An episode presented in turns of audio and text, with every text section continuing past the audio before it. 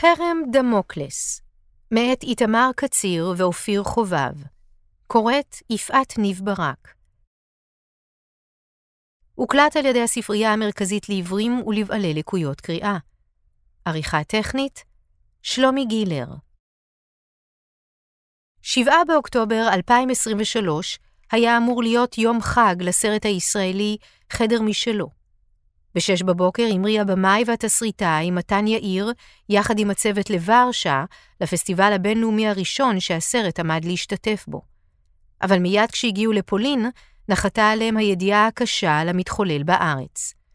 הקרנת הסרט התקיימה אומנם כמתוכנן, אבל חגיגה זו לא הייתה. זו לא הייתה הקרנה שמחה, נזכרת מפיקת הסרט, מאיה פישר, אבל האולם היה מלא. השאלות שלאחר הצפייה עסקו כולן במצב בארץ, והייתה הרבה מאוד אמפתיה. יחסית לכל מיני מדינות אחרות באירופה, התגובות של רוב הפולנים מחממות לב. בשבוע שאחר כך נסחפו אנשי הסרט לסחרור שישראל כולה נקלעה אליו, אבל בהיעדר טיסות חזרה, הם נאלצו לחוות הכל מרחוק, ועד מהרה הבינו שזו לא הבעיה היחידה העומדת בפניהם. כשהאבק שקע מעט והם ניסו לחזור ולקדם את הסרט ברחבי העולם, גילו שזו משימה קשה משציפו. אחרי הבכורה הייתי בקשר עם סוכנת המכירות הבינלאומית של הסרט, ועדכנה אותי שהיא ממש לא מצליחה להתקבל לעוד פסטיבלים, אפילו לא לפסטיבלים יהודיים וישראליים, כי הרבה מהם פשוט בוטלו, מספרת פישר. בין כל אלה בלט מקרה אחד במיוחד. פסטיבל יהודי גדול, שפישר מעדיפה שלא לחשוף את זהותו, ביטל את השתתפות הסרט אחרי שזה כבר התקבל אליו. הסיבה? צה"ל מוזכר בו. הסרט הוא על ילד בן 18, בשנה האחרונה בתיכון, שרוצה לצאת למסע לפולין וחושש להתגייס. אין בו צבא, פישר מסבירה. יש בו ראיון פסיכוטכני אחד, שמדבר על הפחד של הנער מהגיוס, אבל סוכנת המכירות קיבלה מייל מהפסטיבל הזה, שמבחינתם זו התייחסות לצבא והם מאוד חוששים מפוליטיזציה, ולכן הם מבטלים אותנו.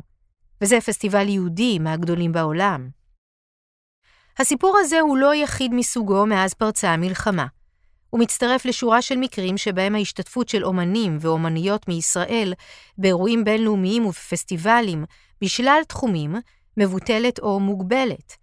בין שמדובר בביטול של ממש, ובין שהמצב או החשש לביטחון האישי מניע את האומנים הישראלים לבטל את השתתפותם. בד בבד מסתמן שאומנים מחו"ל לא ממהרים להיענות להזמנות מהארץ, גם אם אלו נוגעות לעתיד.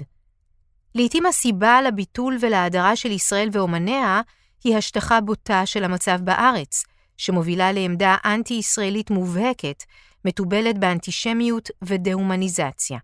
ולעיתים הביטול נובע דווקא מההבנה שהמצב מורכב, ומניסיון להתרחק מהמורכבות הזאת, כמו מאש, כדי לא לעצבן אף אחד. בפועל, התוצאה זהה. ישראל הופכת למבודדת ומוקצת בקהילת התרבות העולמית, ונדמה שקורה לה מה שקרה רק לא מזמן למעצמה אחת, שראש הממשלה שלנו התגאה כל כך להיות חבר של השליט שלה, רוסיה. למעשה ההשוואה ליחס כלפי רוסיה, או ליוצרים רוסים, כמעט מתבקשת. אמנם לנו בישראל ההבדלים ברורים כשמש. בעוד רוסיה פתחה במתקפה צינית ואכזרית במיוחד על אוקראינה, אנחנו נפלנו קורבן למתקפת הטרור הרצחנית ביותר שידעה המדינה אי פעם, ונאלצנו לצאת למלחמת קיום מול אויב שמחזיק ב-240 שבויים ומשתמש בתושבי עזה כבמגן אנושי.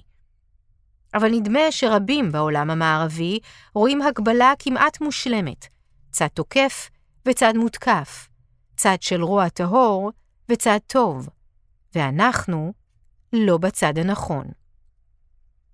בידוד תרבותי חרמות על ישראל הם לא דבר חדש, ואולי, במובנים מסוימים, מי שמחרימים היום את רוסיה בכלל למדו משהו ממי שמחרימים אותנו.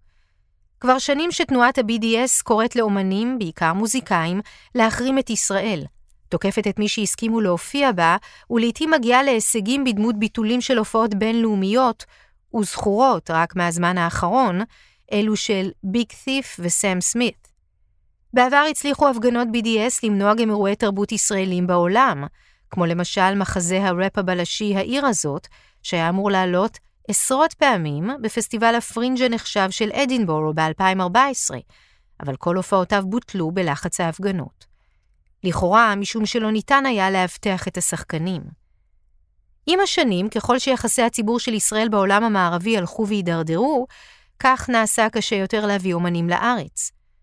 אני לא חושב שאנשים מבינים עד כמה זה קשה, במיוחד כשאתה גוף ממסדי שנתמך על ידי הממשלה ועל ידי העירייה, אומר איתי מאוטנר, המנהל האומנותי של פסטיבל ישראל בשנתיים האחרונות, ולפני כן של הפסטיבל למוזיקה מקודשת בירושלים. אנחנו עובדים לילות כימים בניסיון ליצור הפרדה בין נרטיבים של BDS ונרטיבים פרו-ישראלים ובין מה שאנחנו מייצגים. אנחנו יוצאים מנקודת הנחה מאוד מאוד בסיסית, שאנחנו נגד חרם באשר הוא. מרגע שאנשים מפסיקים לדבר, הדה-הומניזציה רק הולכת וגדלה. לעשות חרם על מדינת ישראל דרך פסטיבל ישראל, זה לפגוע בכל מי שמנסה ליצור פה איזושהי מציאות אחרת. וקשה יותר להילחם בחרם הזה ככל שהזמן עובר?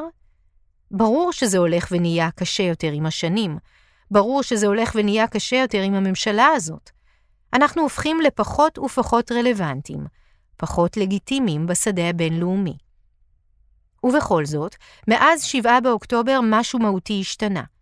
פתאום נדמה שהבחירה הטבעית היא להחרים את ישראל ואומניה, או לכל הפחות לא לגעת בגחל הבוער הזה. אולי זו הסיבה לכך שמבין האומנים שמאוטנר ניהל עם המגעים על הגעה לפסטיבל השנה, מגעים שהיו בשיאם, משום שתוכניית הפסטיבל אמורה הייתה להיסגר בקרוב, כ-90% לא הגיבו כלל על הצעתו לחשוב מחדש על היצירה המתוכננת שלהם, כך שתתאים למציאות של אחרי האסון. עשרת האחוזים הנותרים ענו שהם לא מעוניינים להשתתף. הדוגמאות לבידוד התרבותי לא נגמרות, והמשבר מורגש כמעט בכל תחום. הוא בולט למשל בתעשיות הקולנוע והטלוויזיה.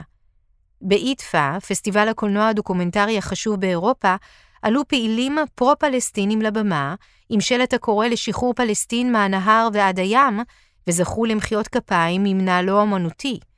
פסטיבל הקולנוע הבינלאומי בסטוקהולם ביטל את הגעתה של עליזה חנוביץ', יוצרת חנשי, והסביר שאנשיו היו חייבים לנקוט עמדה. ובהמשך התנצל, טען שההודעה מקורה בטעות, והציע לחנוביץ' לבוא, על חשבונה, הצעה שדחתה.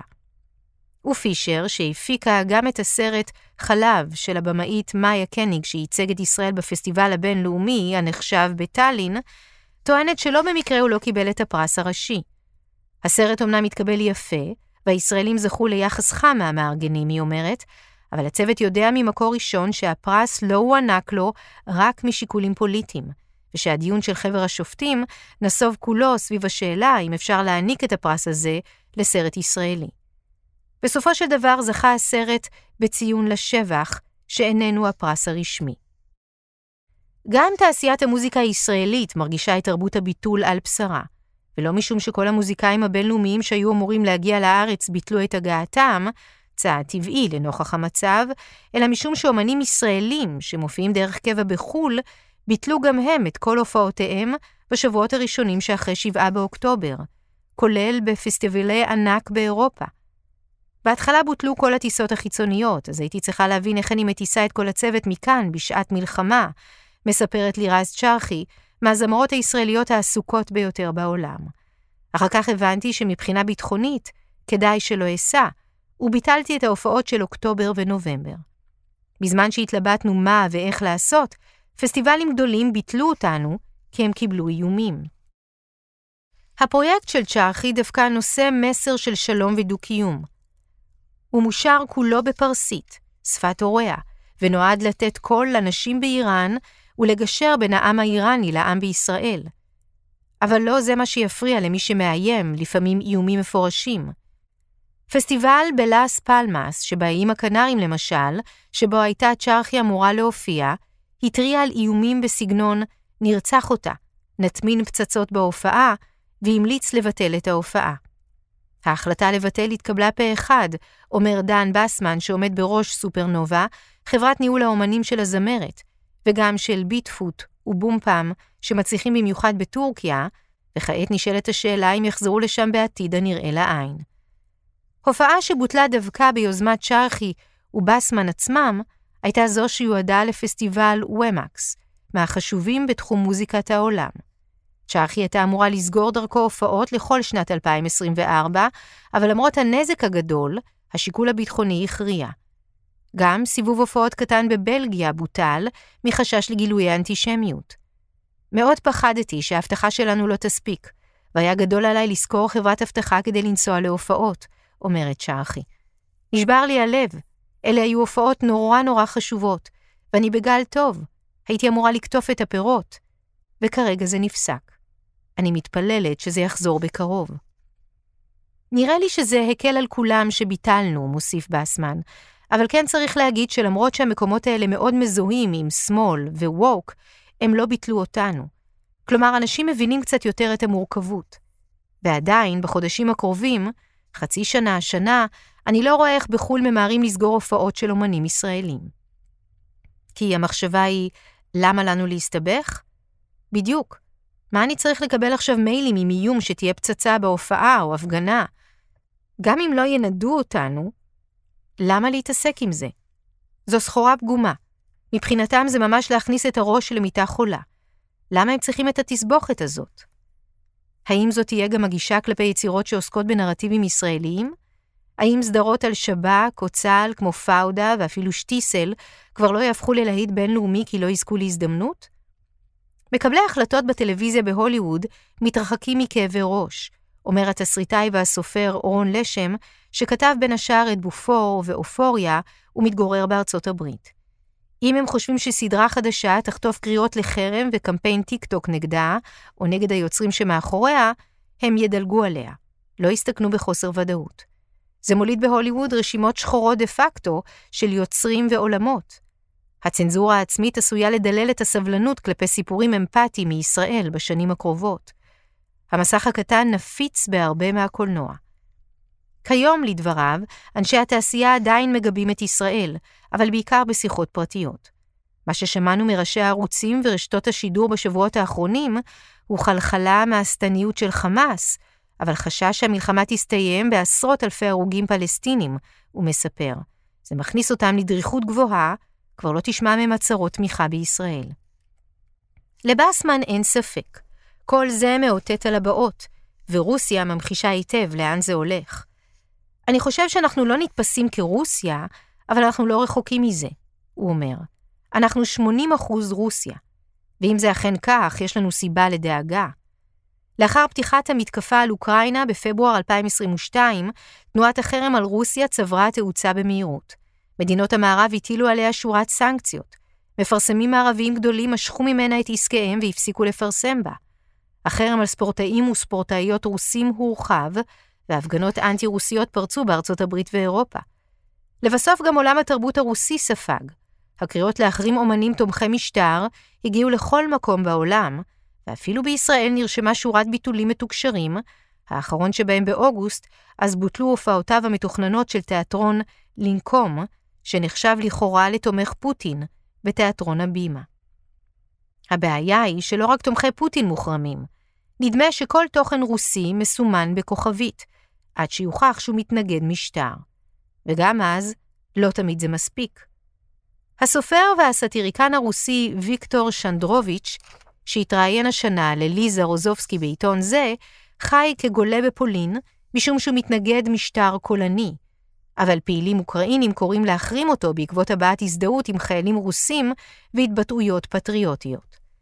בריאיון אמר שנדרוביץ' שיש התקפה על כל מה שנחשב רוסי, והמחיש בשני מקרים ספציפיים. בשניהם בוטלה השתתפותם של אנשי תרבות. לינור גורליק, סופרת ישראלית ממוצא אוקראיני שכותבת ברוסית, ומשה גסן, סופרת ועיתונאית ממוצא רוסי-אמריקאי, בפסטיבלים בעקבות לחץ של המשתתפים האוקראינים. ואם כאן עוד מדובר במקרים נקודתיים, יש אחרים גורפים יותר. בתחילת המלחמה פרסמה למשל האקדמיה האירופית לקולנוע גינוי רפה לרוסיה. אבל בהמשך, בעקבות לחץ אוקראיני, היא יצאה בהודעה חריפה בהרבה והכריזה שתהיה שותפה מלאה לחרם על כל יצירה רוסית. בפועל, פסטיבלים גדולים בעולם עדיין נותנים כבוד ליוצרים רוסים, כמו למשל פסטיבל כאן, שאירח את הבמאי הרוסי המוערך קיריל סרברניקוב, שניצל את הבמה כדי למחות נגד החרם על היצירה הרוסית באשר היא. האם זה אכן מה שצפוי לישראל וליוצריה? חרם שגם יוצרים שהתריעו וביקרו במשך שנים יסבלו ממנו? ההתנגדות לרוסיה באה מממשלות ומתרחבת גם לאוכלוסיות. זה לא המצב עם ישראל, מסייג יוסי הרפז, חוקר הגלובליזציה וזהות לאומית מהחוג לסוציולוגיה באוניברסיטת תל אביב. הממשלות לא עוינות בדרך כלל את ישראל ולא נמצאות איתה ביריבות גיאופוליטית. אנחנו עדיין לא במקום של רוסיה, שלרבים ברור שהיא אויב שצריך להחרים, וישראל בכל זאת מחוברת לרשתות גלובליות של אומנות ויצירה. אולי גם זו בעיה. צעירים מערביים רבים מדור ה-Z לא מתים על המערב ועל מה שהוא מסמל בעיניהם. בשנים האחרונות באמת ראינו שהתפיסה הזאת של פוליטיקלי קורקט ושל ווק מתחזקת ומדרגת קבוצות לא על פי השתייכותן הגיאופוליטית, אלא לפי עד כמה הן היו מודרות היסטורית או עד כמה הן פריבילגיות. נוסף על כך, יש השטחה והאמריקניזציה של השיח, שגורמות לכך שהפלסטינים נתפסים כקבוצה מודרת ומחוסרת כל, בדומה לנשים, שחורים, או אנשים שמגיעים מהדרום הגלובלי. הם נתפסים כשחורים, בשעה שישראלים, ובכללם אומנים ויוצרים ישראלים ויהודים, נתפסים כנציגי המובהקים של מערכת גלובלית, שבראשה עומדים אמריקה והאדם הלבן, ולפיכך, לבנים שהגיע הזמן להשתיק אותם.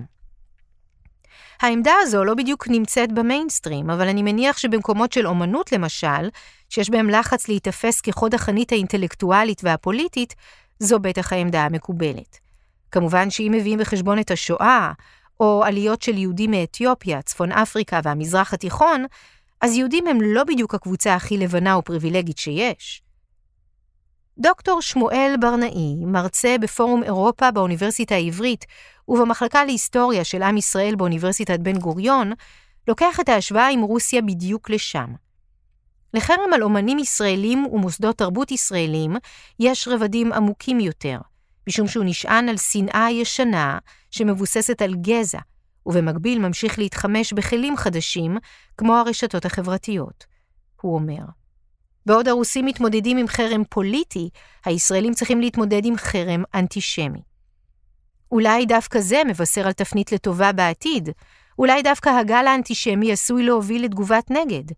זו כמובן הסיבה שבגרמניה ישראל זוכה כבר היום לתמיכה גורפת, כולל למשל ממועדון הברגהיין, מוסד חיי הלילה החשוב בברלין.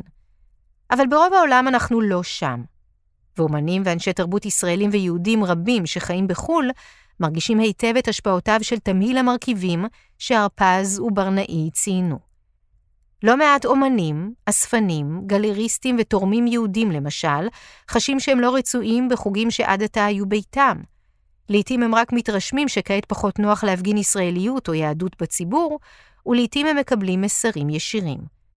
כך למשל, ביריד פאנזינים שהתקיים בשבוע שעבר במוזיאון ברוקלין, נמכרו כרזות ופאנזינים שקראו לגלובליזציה של האינתיפאדה ולגירוש היהודים מישראל. הגלריה הלאומית לאומנות בוושינגטון קיבלה בקשה מהאומנים ניקולס גלנין ומריו ג'ונסון להסיר עבודה משותפת שלהם שהוצגה בה בשל תמיכת ארצות הברית בישראל. ובסיום הופעת פרפורמנס בניו יורק לפני כמה שבועות, הודו ארבעת המופיעים לקהל וקראו "בדם ואש נגאל את פלסטין". וישנן גם העצומות הדיגיטליות והמכתבים הפתוחים, כמו זה שפורסם במגזין Art Forum, ואחריו באתרי אומנות מובילים בעולם, ובהם Hyperallergic, The Art Newspaper I.E. Flux. על המכתב שפורסם כמה ימים לאחר 7 באוקטובר, והביע תמיכה בפלסטינים מבלי להזכיר את הטבח, חתומים בין השאר הצלמת נאן גולדין, החוקרת הפמיניסטית ג'ודית באטלר, האומן פיטר דויג, האומנית קארה ווקר, וגם ישראלים כמו אריאלה אזולאי ואייל ויצמן.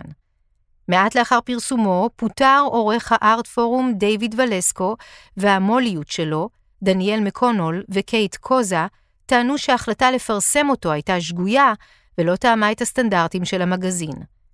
בו בזמן ביקשו כמה מהאומנים, בהם דויג וג'ון ג'ונס, להסיר את שמותיהם מרשימת החותמים.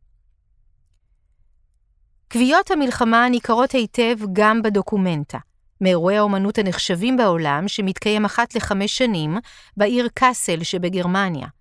למרות שהדוקומנטה הבאה צפויה להתקיים רק ב-2027, ההיערכות לקראתה כבר החלה.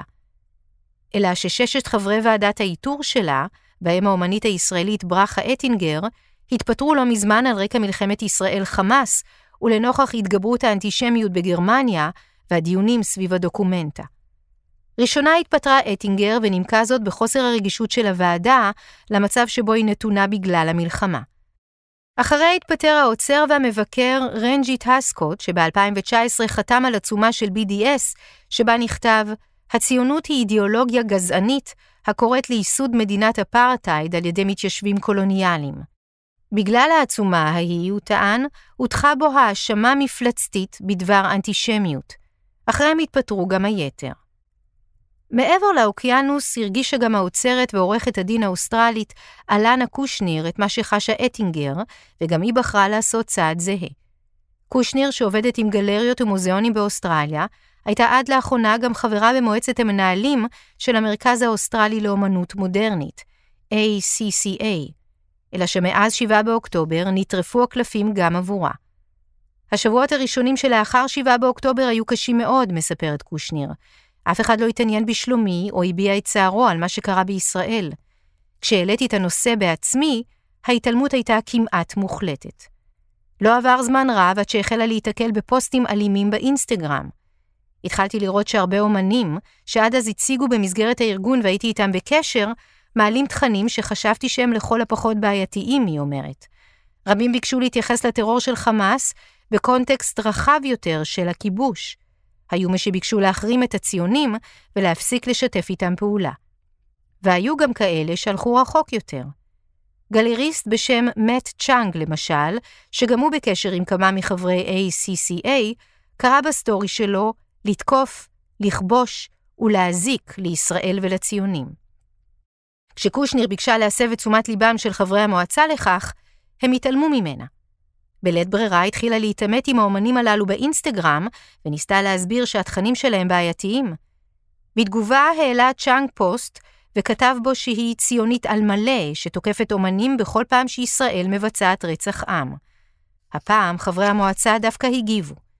הם זימנו את קושניר לפגישה דחופה, ובמהלכה הציגו לפניה את טענותיו של צ'אנג. את צילומי המסך שבהם איימה לכאורה, היא אומרת, הם סירבו להציג. הרגשתי מושפלת. הם דחקו אותי הצידה ובכלל לא התייחסו לטענות האנטישמיות של צ'אנג ושל אחרים. כחלק מתפקידי אני אמורה לגייס תורמים, ופשוט לא הצלחתי לראות איך אני מפצירה באנשים לתמוך ב-ACCA. החלטתי להתפטר. את התחושה הזאת של בגידת התעשייה הרגישו גם בתחום האופנה. לאחר שהמעצבת הישראלית דורית דודו בר-אור פרסמה בחשבון האינסטגרם שלה סרטון תמיכה בישראל, קראו משפיעניות רשת פרו-פלסטיניות לחרם צרכנים עליה, ופריטים בעיצובה הוסרו מאתרי קניות מובילים, כמו Matches, נטע פורטה ואחרים. ובכלל, זירת האופנה נחלקה די מהר בין פרו-פלסטינים לפרו-ישראלים. הרשתות החברתיות דחפו דוגמנים, מעצבים, מותגים ובתי אופנה להביע עמדה, ורבים הזדרזו לצדד בכאפיה כסימן להתנגדות הפלסטינית, או בתליון המגן דוד כביטוי של פטריוטיות ישראלית ויהודית. בשלב מוקדם נכבשו הרשתות ברובן על ידי נרטיב אנטי-ישראלי, לרבות קריאות לשחרור פלסטין ועצירת פשעי המלחמה שישראל מבצעת בפלסטינים. איורים, כרזות ועבודות אחרות שמבקשות לסמן את הישראלים באשר הם כתופעה שיש למגר. בחסות הרשתות גם התעצמו ממדי ההזיה יותר ויותר, עם הופעתן של תיאוריות שזיהו תמיכה של מותגים בפלסטין או בישראל, על פי תצלומי הקמפיין שלהם באינסטגרם, בצבעי שחור, ירוק ואדום, או כחול ולבן. התופעות האלו לא נעצרו בעולם האופנה והאומנות כמובן. חוו אותן בין השאר גם שלושת המנהלים הישראלים של הור, HOR מברלין, מתחנות הרדיו האלקטרוניות החשובות בעולם, ופלטפורמה שכל די-ג'יי שמכבד את עצמו רוצה להגיע אליה. בארץ תקפו אותה משום שהמשיכו לארח די-ג'ייס פרו-פלסטינים, הביעו הזדהות עם שני הצדדים וביכו את ההרג חזר ההבחנה של פלסטינים בעזה. מנגד, גולשים מחו"ל הגיבו בנאצות, וקראו לחרם עליהם משום שגינו את טבח 7 באוקטובר, וסירבו להגדיר כג'נוסייד את מה שקורה בעזה. המגיבים התעקשו להזכיר כי אנשי התחנה שירתו בצה"ל. האקלים הבעייתי הזה, שחולש על כל תחומי התרבות ללא יוצא מן הכלל, עשוי לגרום לתופעה נלווית. אומנים ישראלים או כאלה שמעוניינים לעסוק בישראל, יבטלו את עצמם במקום לחכות שיעשו זאת בשבילם. וגם כאן יש כבר תקדים רוסי. הסופרת האמריקאית אליזבת גילברט, לאכול, להתפלל, לאהוב, הייתה אמורה לפרסם ב-2022 ספר שעלילתו מתרחשת בסיביר של אמצע המאה ה-20, אבל תגובות פרו-אוקראיניות זוהמות הניעו אותה לדחות את הפרסום. זה לא הזמן לספר כזה, היא נימקה, והציתה דיון על גבולות חופש הביטוי. ואכן, כבר עכשיו מפיקי קולנוע רבים חוששים לשלוח את סרטיהם לתחרויות הרשמיות, בידיעה שרבים ממקבלי ההחלטות בפסטיבלים הגדולים באירופה לא מזוהים עם אהדת ישראל. בקבוצה שלי, של המפיקים הצעירים, עלתה השאלה אם כדאי בכלל לשלוח סרטים לפסטיבלים אירופיים עכשיו, אומרת המפיקה הראל בן מלך מחברת טיארה פילמס. הפסטיבל הראשון בסדרת הגדולים הוא פסטיבל ברלין, ועולה הרבה כסף להגיש אליו, אז לא ברור אם יש טעם. זה לא חדש שסרטים ציוניים לא ממש מצליחים, אלא בעיקר סרטים פרו-פלסטינים שמגיעים מתוכנו. המפיק קטרי שחורי, שעמד בראש הקרן הישראלית לקולנוע, וכיום שופט בשורת תחרויות בינלאומיות, כולל בפסטיבל הקולנוע בטאלין, מפציר במפיקים שלא להירתע. לשלוח צריך, מה זאת אומרת, הוא אומר, לכל היותר תקבלו תשובה שלילית. שחורי סבור שהמצב שלנו רחוק מלהזכיר את רוסיה, גם אם הוא בהחלט לא נעים. אנחנו ממש לא שם, הוא אומר. אני יודע שסרט ישראלי כבר התקבל לפסטיבל הקולנוע ברוטרדם, ועולם התרבות ההולנדי הוא לא הכי ידידותי בעולם כרגע. אני עצמי מוזמן להמון סדנאות שממומנות כולן על ידי האיחוד האירופי, או מועצת אירופה, ואני לא רואה שזה נעצר בגלל שאני ישראלי. אני לא יודע מה יהיה בעוד חודש, אבל כרגע אני לא חש שינוי בשטח. אלא שלצד הקושי לייצא את ישראל בצל המצב, נוצר קושי נוסף, להביא את חו"ל לישראל. מצב כזה עלול להיות קריטי. לפסטיבלים ומפיקים שלא יצליחו להביא אומנים בינלאומיים, למוזיאונים שיתקשו לגייס תערוכות אורח, למפיקי ומפיקות קולנוע שיתקשו לגייס כסף מקרנות תרבות זרות. במוזיאון ישראל למשל נערכים לאפשרות שתוכנית התערוכות לזמן הקרוב תתבטל, ועמלים על תוכניות חלופיות. יש תערוכות שיצירות בהן אמורות להגיע מחו"ל, וייתכן שבגלל המלחמה לא נוכל לקבל אותן.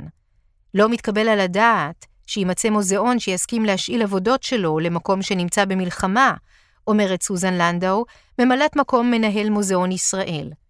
זה יכול להיות מטעמים ענייניים, בגלל חשש של המוזיאונים לסכן את היצירות שלהם, ויכול להיות גם בגלל שאומנים לא ירצו להגיע ולהשתתף בתערוכות בישראל. גם עלויות הביטוח על יצירות למדינות שנמצאות במלחמה עולות מאוד, ויישארו ככה זמן רב לאחר שהמלחמה תסתיים. לכן אנחנו צריכים להיות מוכנים לכל תרחיש. את התחושה הזאת מאוטנר מכיר. פסטיבל ישראל ב-2024 יהיה ברובו לוקאלי, הוא אומר. הלוואי שמישהו מחו"ל כן ירצה לבוא ולקחת חלק. תבין, בשביל שבן אדם יבוא להופיע ביוני 2024 בירושלים, צריך לסגור איתו מחר. זה אומר שאני צריך לדבר איתו היום. היום. כשצה"ל נמצא בתוך בית החולים שיפא. זה הקונטקסט. יכול להיות שהשנייה הוא חזר מההפגנה נגדנו, וצריך להתקשר אליו או לשלוח מייל ולהגיד לו, היי, אתה בא לישראל? זו הסיטואציה. יותר קל לו לא לראות את המורכבות, או לא להתמודד איתה. ברור, היום הכל כל כך שטוח בעולם. כן, לא, שחור לבן, רעים טובים, הייתה ציפייה שאומנים, שמורכבות היא חלק מהתרגול היומיומי שלהם, ימשיכו ליצור איתנו איזשהו דיאלוג. אני בתחושת נטישה מסוימת, וגם התפכחות. אפילו ליאור אביצור, המנהלת האומנותית של להקת המחול בת שבע, מצביעה על קושי מסתמן בהבאת יוצרים בינלאומיים לכאן. אבל מנגד מסבירה שסיורים של הלהקה בחו"ל לא בוטלו. היכולת שלנו להביא יוצרים לארץ כדי לעבוד כאן, תהפך למורכבת יותר מאשר היכולת לקיים סיורים בחו"ל. אלה לא בוטלו כרגע, אלא נדחו. עשינו את זה יחד עם שותפינו, סוכנים, מנהלי תיאטראות, מפיקים, דווקא מתוך התעקשות על דיון מורכב שמתחשב במצב העניינים הפוליטי ובהלך הרוח הציבורי, אבל לא מחפש סימני קריאה. ביחד ננצח או ביחד נפסיד, וכל זה.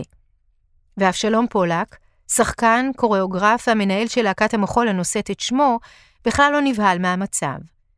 אחד העונשים הגדולים של אומנות ויצירה הוא שאתה תמיד תלוי במישהו, ממשלות או ספונסרים או תורמים וקהל, הוא אומר. אבל תמיד מוצאים איזו דרך. מוצאים פתרונות. אלא שהפתרונות הללו עשויים להיות לא מספקים בתחומים מסוימים. למשל קולנוע, שתלוי יותר מכולם בתמיכה של פסטיבלים וקרנות אירופיות. בתוך ישראל סרט זוכה לתמיכה של שלושה מיליון שקלים לכל היותר, שזה כלום בפיתה, אומרת בן מלך. היא מכירה בכך שהשנאה לישראל עשויה להתמתן, כי אנשים נוטים לשכוח, אבל תוהה אם זה לא יהיה מאוחר מדי. מה שמעניין אותי זה אם התעשייה תדעך במידה כזו, שיקרה לנו מה שקרה ברוסיה ובאוקראינה. הרי בסוף הם באו לפה. מגיעים אליי אנשים שעשו פרסומות ענק וסרטים לנטפליקס, עזבו את רוסיה בגלל המלחמה, ורק מתחננים לעבוד בתפקידים קטנים. מעצבת הסטים והמאיירת הרוסייה-ישראלית חנה חיפץ היא דוגמה מושלמת. חיפץ עלתה לארץ עם בעלה, במאי הפרסומות ולדימיר חיפץ, מיד לאחר פרוץ המלחמה עם אוקראינה. הם תכננו לעזוב את רוסיה במשך כמה שנים, אבל העבודה הנוחה דחתה את ההחלטה פעם אחר פעם. עד שבאה המלחמה. האנטישמיות החריפה, וחברות ענק מערביות החליטו להפסיק לפרסם במדינה. זה היה כמו בקורונה, אומרת חיפץ. לא הייתה עבודה חצי שנה. בארץ הצליחו היא ובעלה לפלס אט-אט את דרכם לעבודה בתחום הקולנוע, כמובן בתקציבים זעומים בהרבה מאלה שהורגלו בהם. עכשיו גם זה נעצר. המצב בארץ לא דוחק בחיפץ לחזור לרוסיה, אף שתעשיית הקולנוע והפרסומות בה התאוששה, בין היתר בזכות כניסה של מותגים סינים במקום אלה המערביים.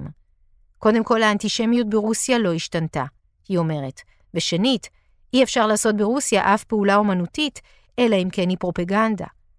בעבר הקרמלין השקיע כסף רק ביצירות לאומניות, ויצירות עצמאיות נתמכו בלעדית על ידי קרנות אירופיות.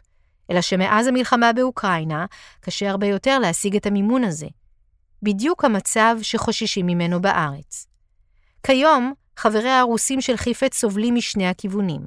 הסרטים שלהם לא מתקבלים בעולם, משום שהם רוסים, ורבים מהם לא גדולים מספיק כדי שמישהו יטרח לבדוק אם הם מתנגדי משטר או לא. מנגד, הסרטים שלהם לא יכולים להיות מוצגים ברוסיה, כי הם לא פרופגנדה. לכן הכעס של חיפץ מופנה גם כלפי העולם. עבורי, כל מה שקורה כרגע עם חרמות זה כאילו, אתם משוגעים? מה קורה? אני לא מבינה. זה לא הדרך, זה מטומטם, כי האנשים שאחראים למלחמה הזאת לא סובלים מזה, ואלה שמתנגדים למלחמה כן סובלים מזה. אני חושבת שבישראל זה אותו הדבר. זו חוויה נהדרת להיות מזוהה עם שתי המדינות השנואות בעולם, היא אומרת בחיוך מריר. ואולי לא כולם שונאים באותה המידה, ולא כולם מחרימים את ישראל כמו את רוסיה. באירוויזיון 2022 רוסיה הוחרמה ואוקראינה זכתה. השנה ישראל מובילה בטבלת ההימורים בשל המלחמה. אמנם אפשר להתייחס לכך כהפוגה קומית, הרי עדיין אין זמר, זמרת ושיר, אבל האהדה שישראל זוכה לה בתחרות הזמר עשויה לגבור על קריאות להחרים אותה. זה בכל אופן מה שחושב אלון אמיר, פרשן אירוויזיון ופעמיים ראש המשלחת הישראלית לתחרות. הקריאה להחרים את רוסיה לא הגיעה מתאגיד השידור האירופי שמנהל את האירוויזיון, אלא מרשתות שידור אירופיות שהזדהו עם אוקראינה, אמיר מסביר. בהתחלה האיגוד הוציא הודעה שכולם משתתפים, ולמחרת חזר בו בגלל לחץ הרשתות. אבל אנחנו לא באותו מצב. אנחנו בצד המותקף. קשה לי להאמין שישראל תודח.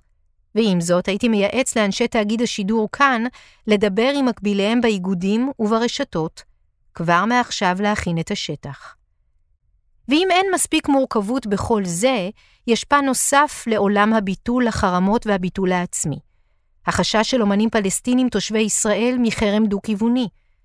אנחנו הכי אוכלים אותה משני הצדדים, אומר האומן רפת זרייק.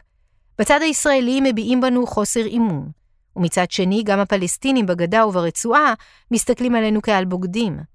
7 באוקטובר היה כאפה גם עבורנו. גם ערבים ישראלים נהרגו, בדואים נחטפו. הצד הישראלי לא מתייחס אליהם בכלל, ומתנהג אלינו בגסות ובפשיזם מפחידים. למרות שאני חושב שהרבה מערביי ישראל מאוכזבים ממה שקרה, מפחדים ממה שהחמאס עשו. אנחנו הרי חיים פה יחד. היחס הישראלי לאמנים פלסטינים תושבי המדינה מעורר חשש עמוק.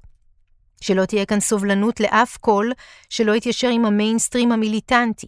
התהליך הזה החל כבר בשנים הקודמות, למשל עם קריאותיהם של שרי תרבות להפסיק את מימון המדינה לסרטים שמוציאים את דיבתה של ישראל בעולם.